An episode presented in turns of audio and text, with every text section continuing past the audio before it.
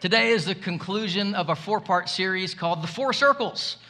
And we've talked about where we're supposed to be a witness locally, regionally, uh, people near us that are different from us, and internationally around the world.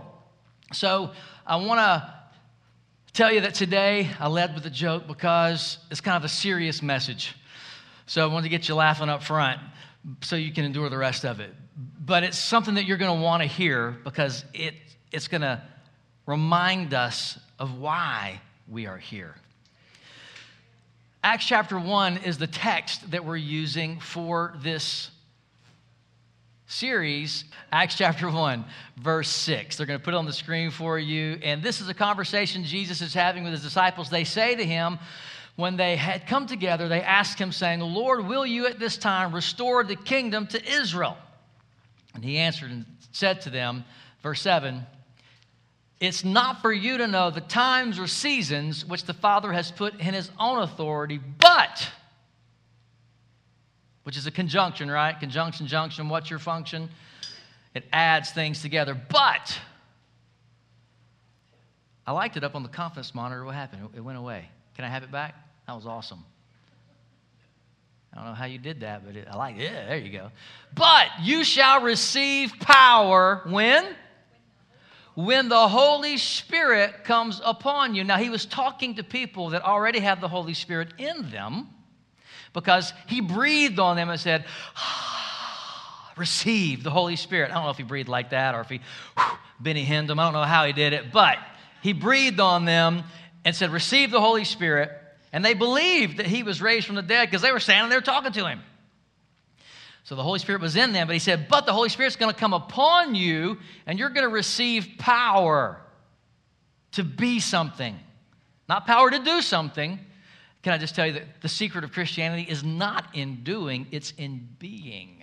It's not in what you do, it's in what Jesus did and it's what he causes us to be because of what he did. When you put your faith in what Christ did for you that you could not do for yourself, it transforms you into a new creature and it causes you to be something that you never were before and something that you couldn't be without his spirit in and on your life. He says, I'm going to give you power when the Holy Spirit comes upon you to be witnesses to me in four circles Jerusalem, Judea, Samaria, we talked about that last Sunday.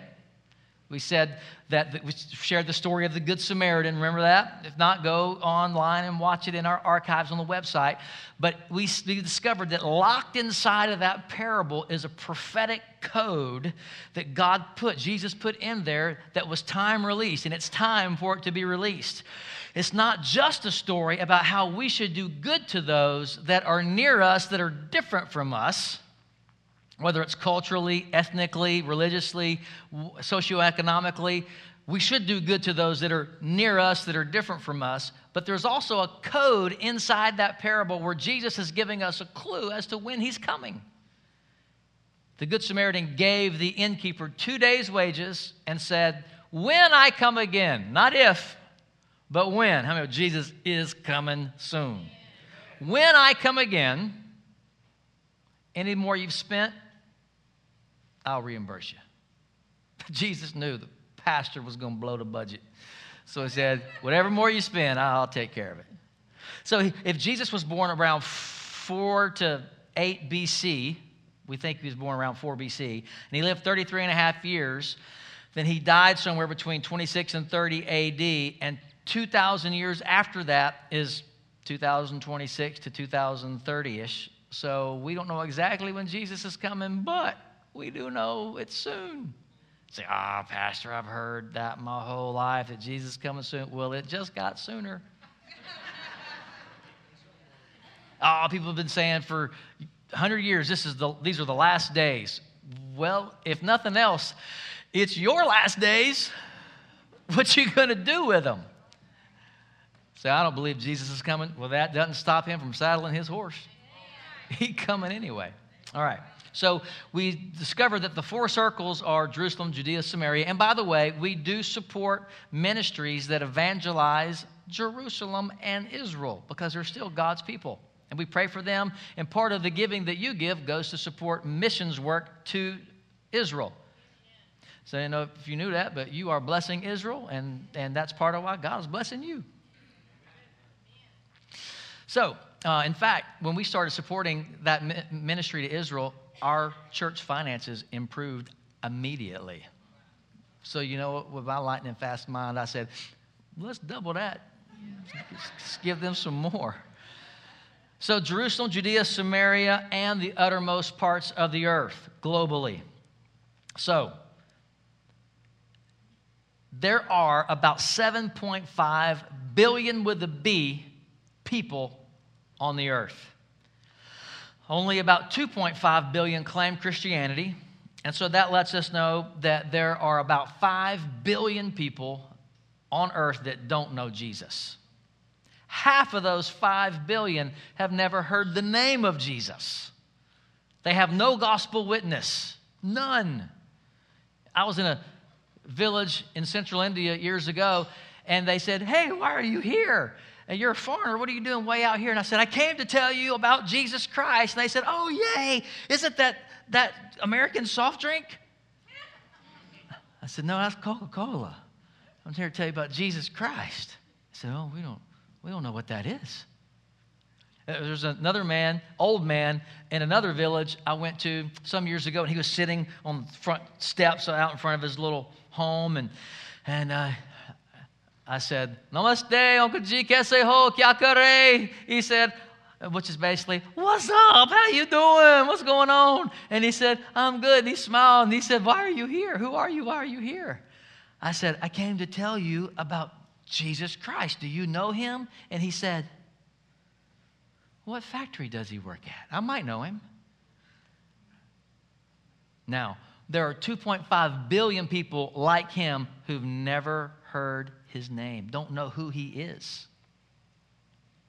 And those are the people I want to talk to you about today the 5 billion who don't know him, because they are why we are here. Let me give you a little perspective. First of all, I think heaven reacts to that fact that there are billions who don't know Jesus. In April 2011, a few years back, there were some tornadoes that came through Alabama and 239 people died. Now, if we were to line those 239 people up chest to back in a single file line, we could line them up from my pulpit to the back of the room, back again, and maybe one more time. It gives you a little perspective. September 11th, 2001, 9 11. 2,996 people died in the terrorist attacks. Now, if we line those people up, chest to back, it would be about a half mile long. That's from here down the service road to about the old Regions Bank building, if you know where that is. And the whole world reacted to those almost 3,000 murders. In 2004, there was a massive tsunami that struck Southeast Asia, and instantly 250,000 people were swept into eternity, most of them without Christ. If we line them up, chest to back, single file line, that would be a line 47 miles long. It's Jesus calling. Tell him I'll call him back later. or maybe it's your calling, calling. 47 miles long, that's from here to about Biloxi, to give you a little perspective. Now, how long of a line would 5 billion people be? Chest to back. If we, if we started them here at Harvest Church and we headed west, you would line them up all the way to California. But then you'd have to build a bridge from California all the way to Tokyo, Japan. But that wouldn't be long enough. You'd have to march them all the way, chest to back, single file, all the way through southern parts of Asia, through the stand countries, through the middle, all the way to North Africa. But then you have to build a bridge from North Africa back to New York City, and then all the way back down right here in Mobile. Not just one time, not just two times. How many times do you think? Five? 10 wouldn't be enough, 20 wouldn't be enough. 37 times around, chest to back. Now, I'm being honest with you, I don't think about that every day, but God does. I think about stuff like my gas tank is low. How many messages do I have in my inbox? How was the offering Sunday? Who's going to buy groceries, me or my wife? Probably me again. I think about stuff like that.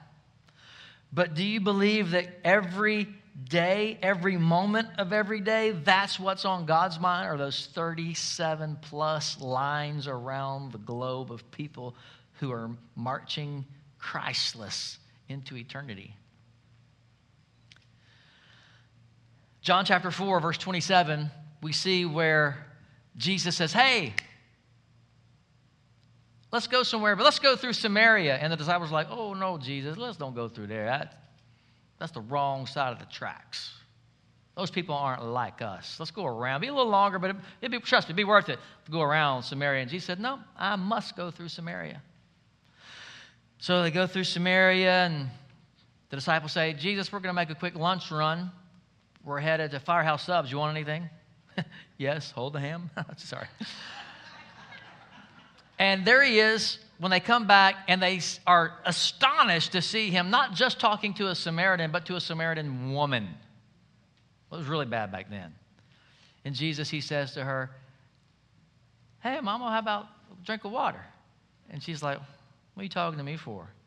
You Jews don't like us Samaritans. You never talk to us unless you want something, obviously.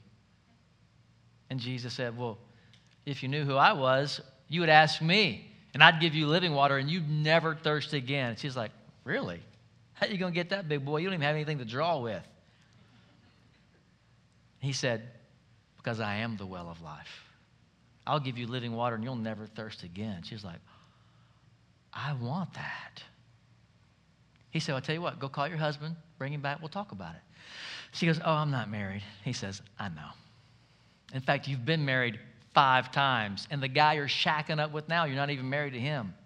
And she said, I perceive that thou art a prophet.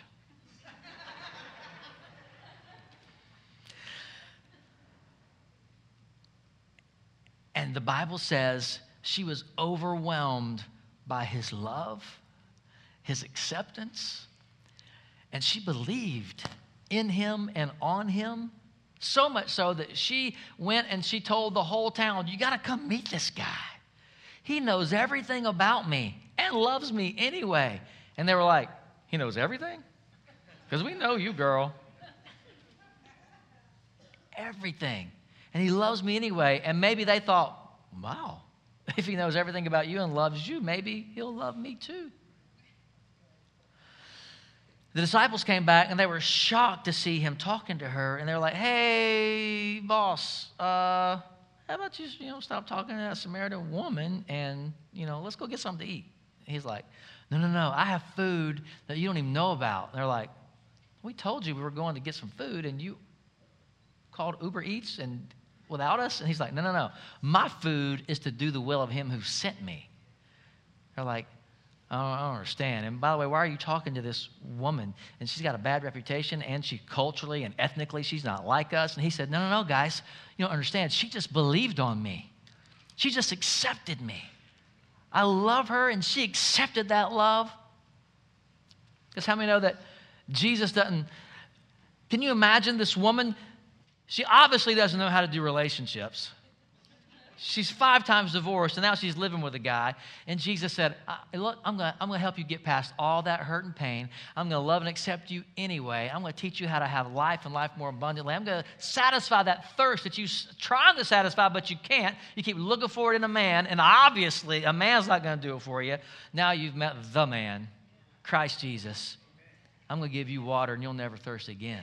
She's like, I, I am all in. I, what do I text? My next step, 231 I'm sign me up. Yes.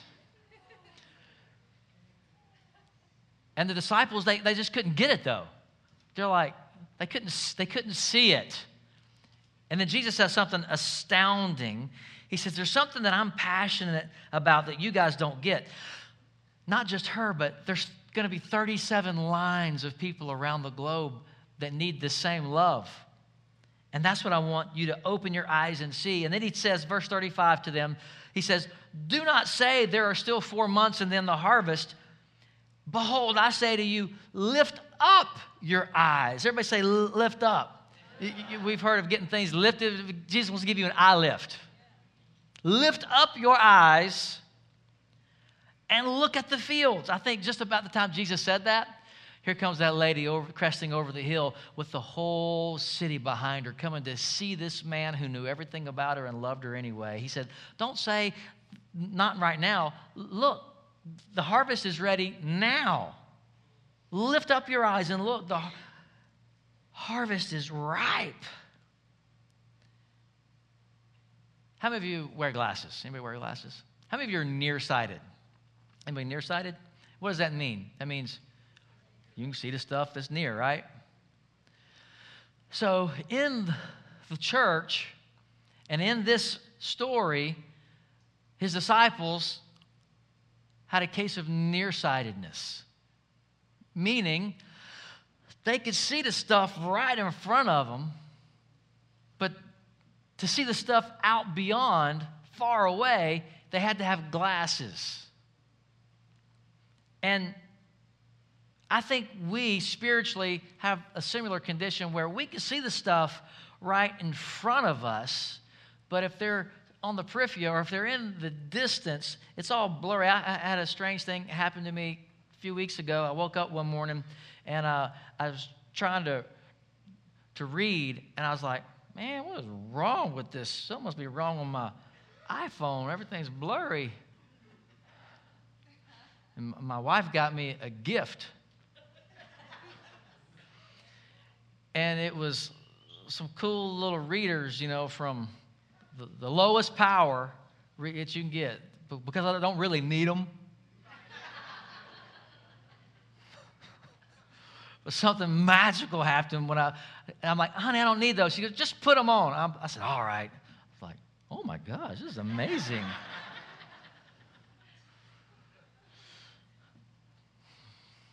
and I think sometimes we're in denial that we have some issues with our vision. But the Lord's offering us some glasses. He wants us to put them on because there's some stuff that we need, He needs us to see that we can't see on our own unless we have supernatural vision. There's a pair of glasses I want you to put on today.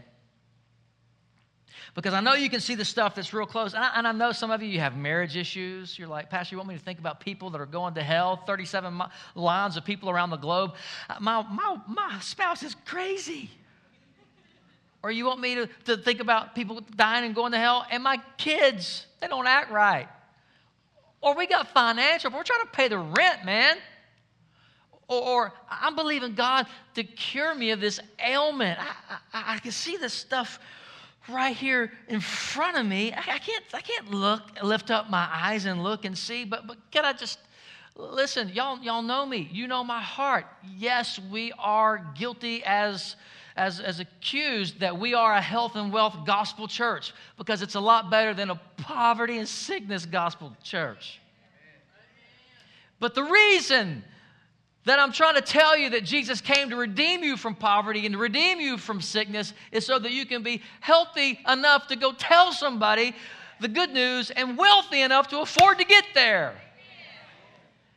We don't believe in health and wealth just so we can ride around in Bentleys and fly in our G6 airplanes or whatever. But if it takes that to, to reach people with the gospel, so be it. But I'm telling you, maybe the key to your breakthrough, maybe the key to your messed up marriage and your crazy kids and your health problem is to lift up your eyes and look beyond those things that are just near you to those things and those people that are just beyond where you can see, where it's all blurry. If you'll put his eyes on, his glasses on, and see just for a minute with me today the 37 lines of people around the globe that don't know him. I mean, why would he give you a financial breakthrough when you don't even know what to do with it. You're trying to believe God to meet your needs, and He's asking you to believe Him for nations.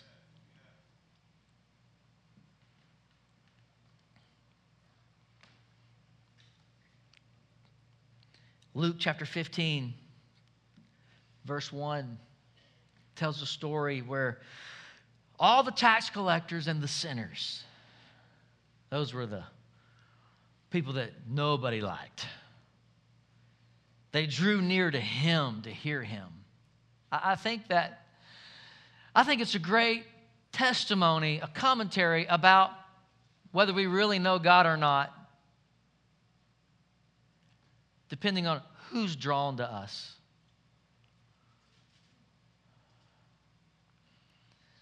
And it says that the tax collectors and the sinners were drawn to him. They wanted to hear what he had to say, but the Pharisees and the scribes, the church people, the religious people, in other words, they murmured and they complained, saying, This man receives sinners and eats with them. That was their accusation against him.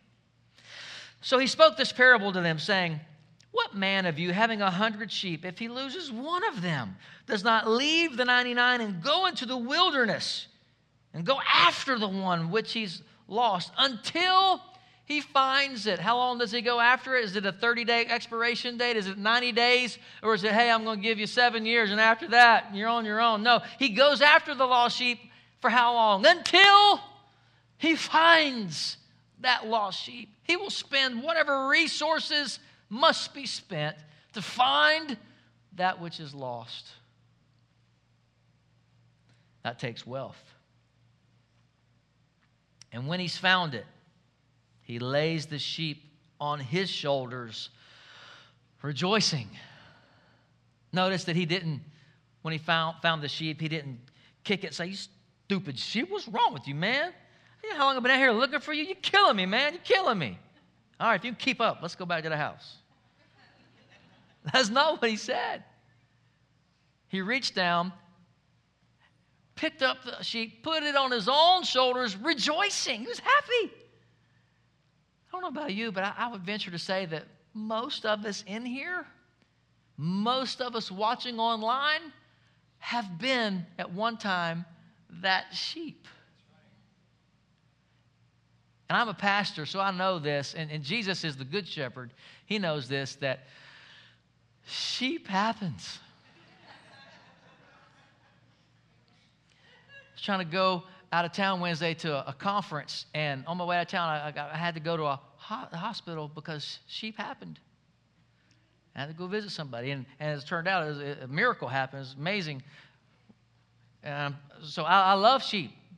There's a supernatural love in my heart for you because I'm a pastor. And trust me when I say I didn't choose to be a pastor. I didn't decide to be a pastor. I tried not to be a pastor. But my boss told me to be a pastor, specifically right here. And I love sheep. It's so, it's so fluffy. I do. I, I, love it's super. It's a, it's, a, it's a miracle. It's a God thing. And sometimes sheep are inconvenient. They get lost. And it takes a lot of resources to go find them. Oh, and let me just say, this is in my notes. Let me just say this. If, if, you're, if you're watching this online and you used to come to church here and you, you, you got hurt intentionally, accidentally, and, and you want to come back, please know you are more than welcome. I don't care what happened, I don't care who you are. I don't care if it's your fault, our fault, everybody's fault. We'll forget, we'll forget it even happened. Just if you want to come home, come home. We don't hold anything against you and don't hold anything against us. We love you. I'm sorry that you got hurt. And I just felt led to say that. I didn't say that in the first service, but if you're watching, the sheep happens. Come home, okay? All right. Because we miss you. We miss you.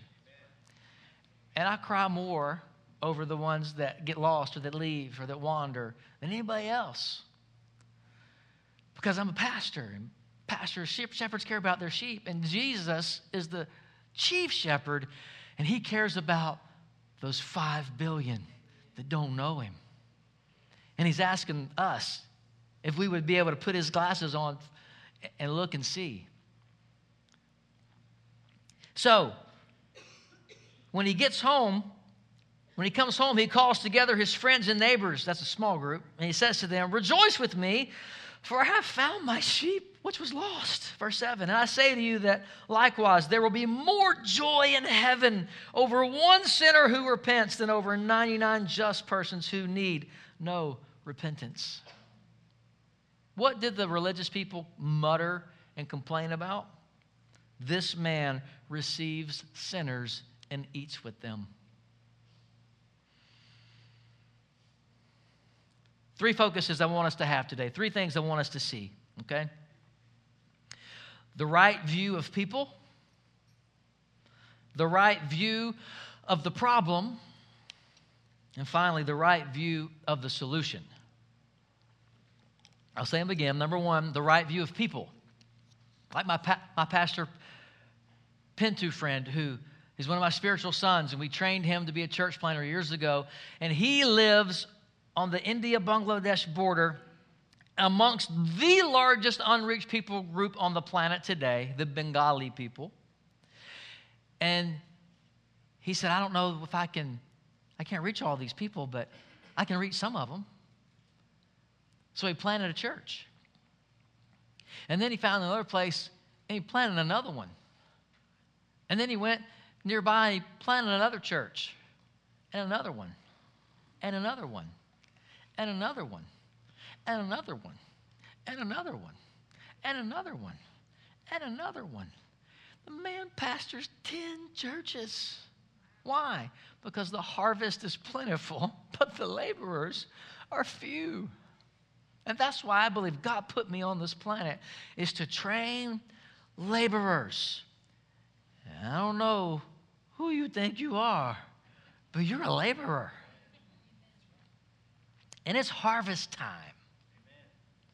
Jesus is coming sooner than we all think. It's like the little boy on the beach, and all the tide washed up hundreds of thousands of starfish. It was a phenomenon.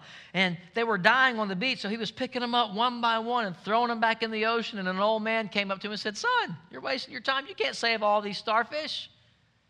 He looked down, grabbed one, and goes, I can save this one. He threw it back in. The old man started helping him.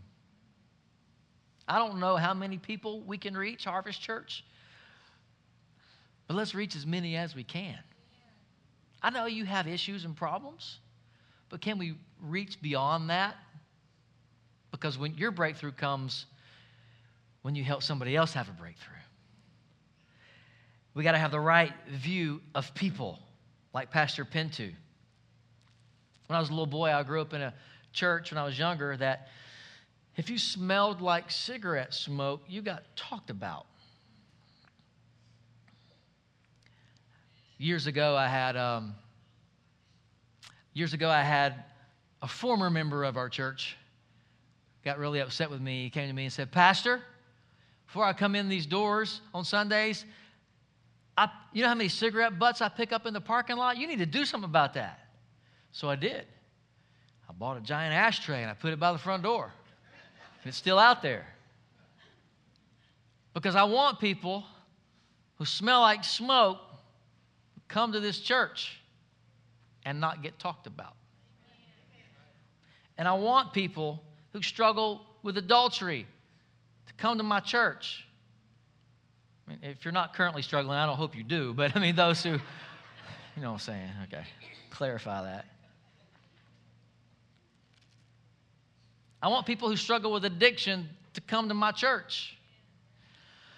I want people that have problems to come to our church and nobody to mutter or complain about it, but to love them anyway, just like that woman at the well.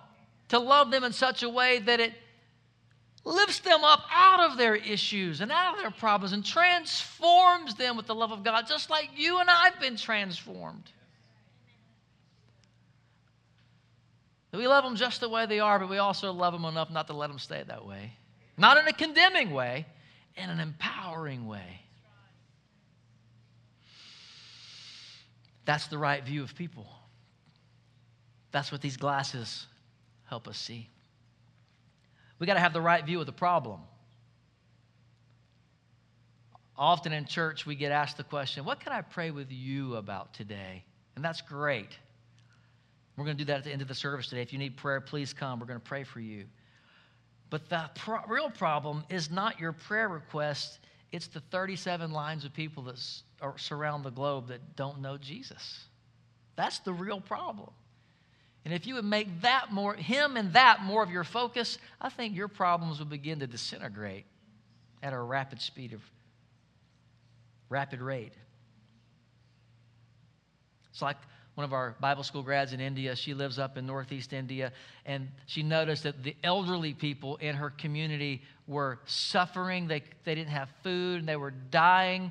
And so she, out of her own pocket, began to buy them food and gather them together in a home and build beds for them.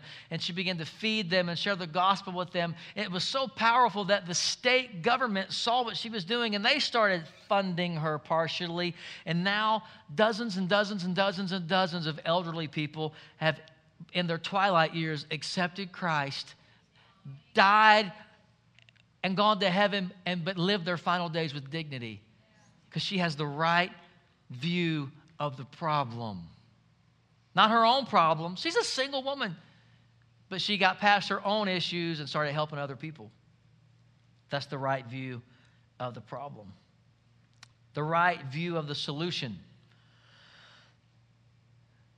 Jesus left to search to find the lost sheep, then he celebrated. I'm going to read it again because I want you to hear the key words. Jesus, he left. I'm so proud of all the small group attendees who, small group participants who came together yesterday, had coffee and donuts here at the church, and then they left. And they went and they invited 2,500 families in our city to come to church on Easter next week. They left. Thank you for doing that. Thank you. I think Jesus thanks you. Jesus left to search, to find the lost sheep and then celebrate. So we got some money that needs to, to leave here too. Not just people, but to go search. We got, we're going to receive the Easter offering next week. It's an annual offering that we do. It's where we give above and beyond our tithes and offerings. I'm telling you about it now because next week I'm not going to talk about it. I'm just going to say, hey, it's time to receive our offering. Those of you who brought an above and beyond offering for the Easter offering, go ahead and put that in. You can select that on the text to give. And it's also, we're going to have a special Easter offering envelope. But half of that offering we're going to give to our missions project in India, where we bought the land and now we're three acres and we're building a wall around that. We're going to build an orphanage, Bible school, and local church. And so half the money is going to go towards that. And then the other half we're going to re seal and restripe our parking lot here at Harvest Church. And then the, the what's left we're going to use for a local outreach here, right here in Mobile. So that's what the Easter offering is going for. I'm really excited about it. Some of you have already given to it. Thank you. But Jesus, when he brought the lost sheep home, he celebrated. And next week, people are going to get saved and we're going to celebrate because the week after Easter is going to be our water baptism service. So if you need to be baptized or if you're if you bring somebody who gets born again, bring them back the next week so they can be water baptized so that we can celebrate with them.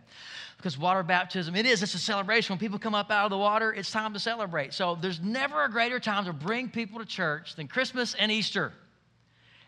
82% of people said they would come to church if they were given an invitation to come to church.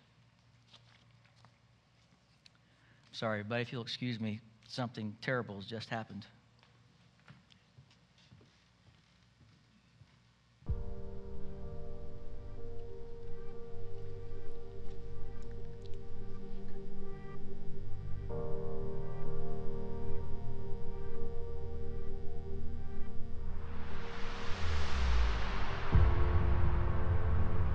Something terrible has just happened.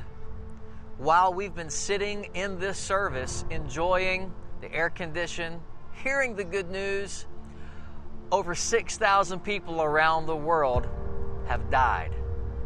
Did you know that 40% of them have never heard the gospel? That means 42 people a minute are dying and populating hell. How many of those people did you know?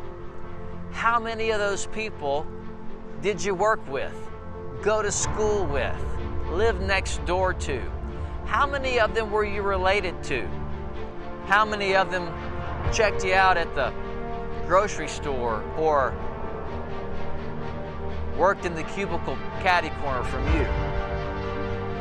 You see, it's not just enough to know that we have to tell, we have to tell. And Scripture tells us that if we will tell, people will listen, they will hear. 82% of people say that if they were invited to church, they would come.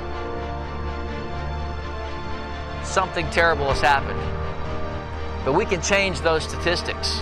We have a part to play, and by a simple, kind invitation, we can literally change the landscape of eternity and the demographics of heaven. Let's make it hard to go to hell from Mobile, but we've got to invite people. We have to bring people. It's a matter of life and death.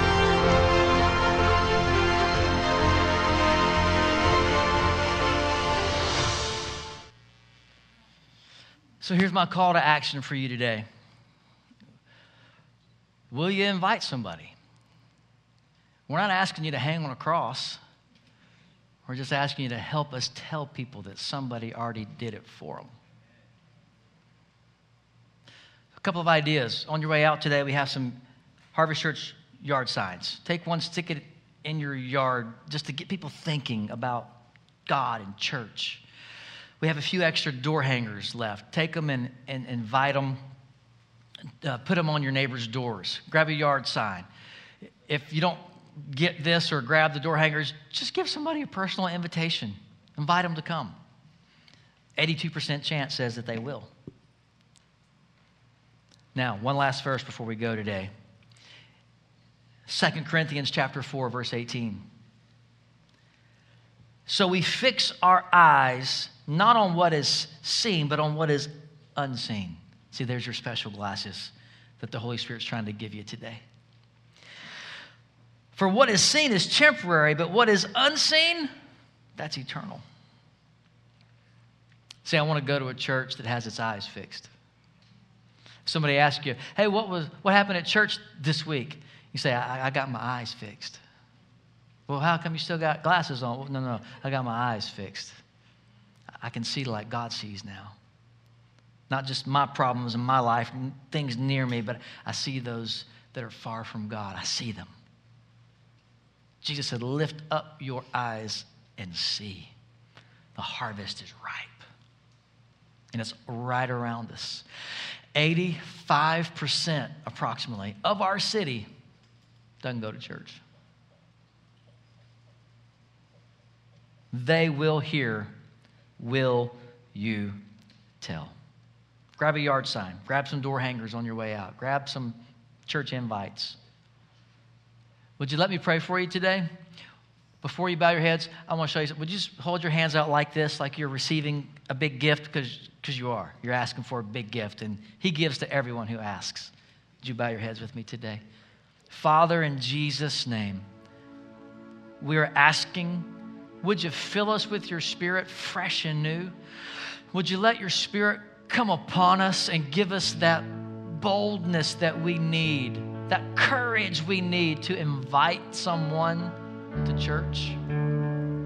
Lead us to the right people, the people who need it most. The people who look like they have it all together, but they have a spiritual ache in their heart. The people who look messed up. All kinds of people of every race, every color, every creed in our city that those that don't know you, or maybe those who've heard about you but have never met you. Would you give us that boldness? I'm asking on behalf, on all of our behalf today. Would you fill us with your spirit? In the name of Jesus. If you'd keep your heads bowed and your eyes closed, if you're here today or watching us online and you've never made Jesus the Lord of your life, you're the reason we do all this. God loves you so much, He made all this happen for you. You're not here by accident today. I'm going to pray the prayer of salvation. And if you've never made Jesus the Lord of your life, and you want me to include you in this prayer, First of all, I want you to know I'm not going to embarrass you. I'm not going to make you stand up or shine a light on you or anything like that. But if you want me to include you in this prayer, would you just let me know who you are by slipping your hand up? Let me see you. Got you. God bless you. One, two, three. Anybody else? Four, five. God bless you. Six. Awesome. Anybody else? Seven. God bless you. It's awesome. Eight. If you raised your hand or should have raised your hand, if you're watching this online, would you pray this prayer with us right now? Come on, Harvest Church, let's pray with all these folks that raise their hands. Say it with me today. Say, Dear Heavenly Father, I repent of my sin. I'm asking you to forgive me. I believe in my heart you died on the cross for my sin. They buried you. But on the third day, I believe God raised you from the dead. Raise me from the dead right now. Jesus, you are my Lord. From this day forward, I may not be perfect, but I'm perfectly yours. Now fill me with your spirit. Give me power to live this new life. In Jesus' name. Amen. Friend, if you prayed that prayer, we believe you were just born again. We rejoice with you. I'm so happy right now.